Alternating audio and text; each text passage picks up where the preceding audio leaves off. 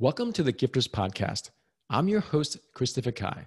This podcast is sponsored by the GPS online program, which teaches you how to turn your story into a successful speaking and online coaching business. For more information, go to christopherkai.com. Our guest today is Amy Lynch. She is an author, speaker, and one of her topics she talks about is about exploring the future of work as well as mixing babies and business. Amy, welcome to our podcast. Thank you for having me.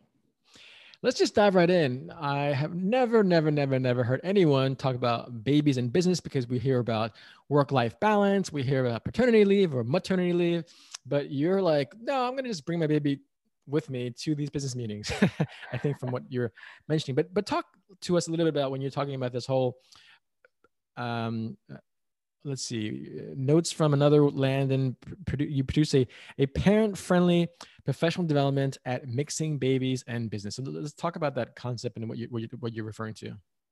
Yeah so i was living overseas working as a freelancer and remote worker and had my first son uh, in another country that i didn't have a support network in. So i saw that google for startups was doing a entrepreneurship program for parents. So I applied to it and was accepted and went from the time my son was seven weeks old to four months old. And so I continued to do that because I, I didn't really see the problem with bringing my son to a startup conference with me until I got to the building and realized, oh, this is in an old microbrewery and there's a ton of stairs to get up. And I'm glad I didn't bring my stroller because I wouldn't have been able to get into the building. So I started, you know, going to these things that were traditionally corporate spaces or tech spaces because I wanted to invest in myself and I had a background in the professional development industry. So as a freelancer, I just thought, well, what's the problem? I'm just going to show up as I am. And so I did. And it was uh, usually highly uncomfortable.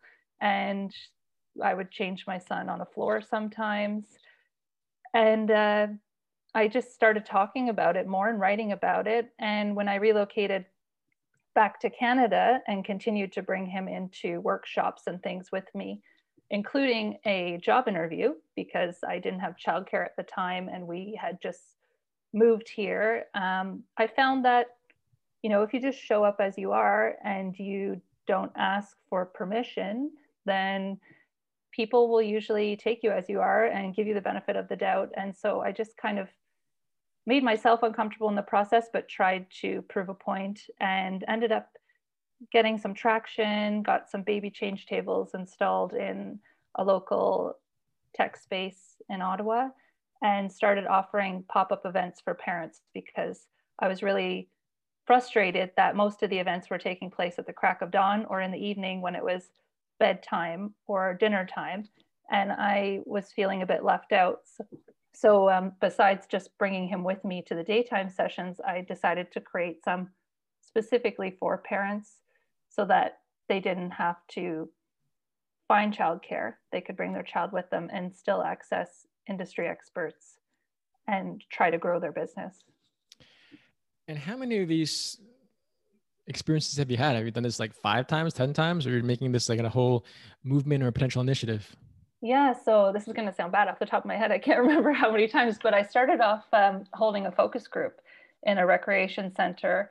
And I, you know, I've, I've pitched to a lot of people and done a lot of meetings. I can't, like, there's been dozens of these experiences that I've done personally, but in terms of the events themselves, I started hosting them at a local college in their business accelerator space. And then I was invited in the last year to host them at um, Ottawa's the capital of Canada. And there's a space that's advertised as a one-stop business accelerator incubation space. So they invited me to host my meetups there. And so I was just getting started there and I hosted one in February and it was great. And then the pandemic hit. So I stopped what I was doing and didn't really jump into virtual events because I've hosted those in the past and I felt like I, I also disclaimer was looking after our kids full time on weekdays. So I decided, you know what, I'm just going to keep doing. Um, I've been writing a newsletter over the last couple of years about this topic.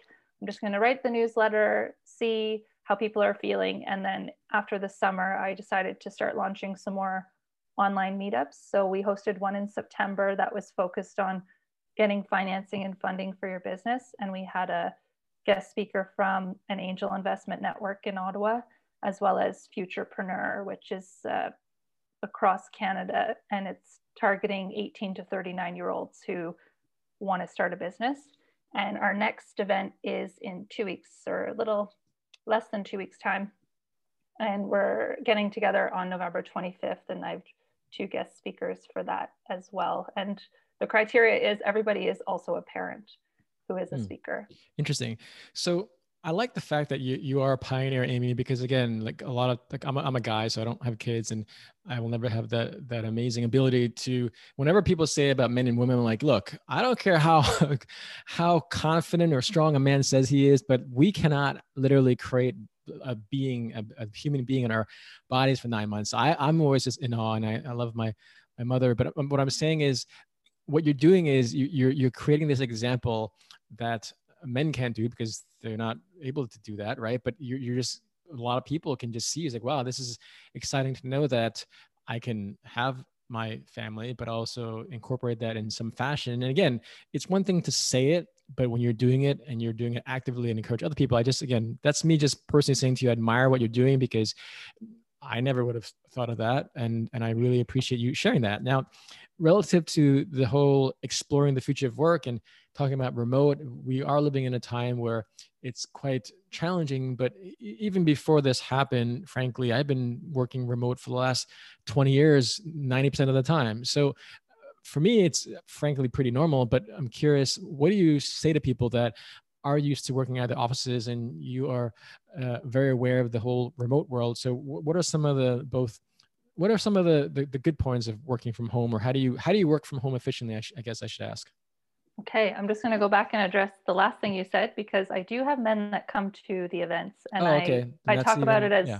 parent friendly professional development so i have male guest speakers i've interviewed someone for the podcast recently who's uh, who was the primary caregiver for 10 years of his three kids while building his business and uh, just because you can't physically have a kid, Christopher, you can still be coming to these events if you do. So I, I welcome everyone, um, including people who are pregnant and don't have their child on the outside yet. So I just want to throw that out there because, uh, yeah, a lot of people um, may think I'm just doing things. Yeah, and I, I, so I wrongly assume that, right? That's my own ignorance yeah. that I'm sharing, which which is fine. I'm, I'm openly to admit that I'm ignorant. No, it's okay. That's why you have I here. Just, I uh, I find when you say like mompreneurs or different things, a lot of people are like, oh, that's cute, or that's cute that you're bringing babies into business settings. Uh, but what they don't understand is that they're the reason I'm doing it is because of the limitations that are there. And um, but to answer your your question about making remote work more effective or working from home more effective, I have a few things that I practice and write about. But the thing I've been saying lately to people is uh, treat yourself like a plant because people can just get chained to their desks or to their screen and forget to go outside for fresh air. In Canada, it's super important because we're going to be limited when it gets really cold for by how long you can spend outside without freezing. so um, I just find looking after yourself is definitely number one. And when I started remote working in Europe, I did have some, I didn't realize there were rituals at the time or routines, but I made sure to, uh, the place I was living, I couldn't drive. Um, I couldn't swap my license over. So I was forced to walk, which ended up being a good thing because I would go to a cafe and work from there for the day, but I had to walk there first. So I got my exercise, I got some fresh air, and I had some thinking time before I, I started logging on. And when I was working from Europe's time zone, I was working for an Australian company. So they were 10 hours ahead of me.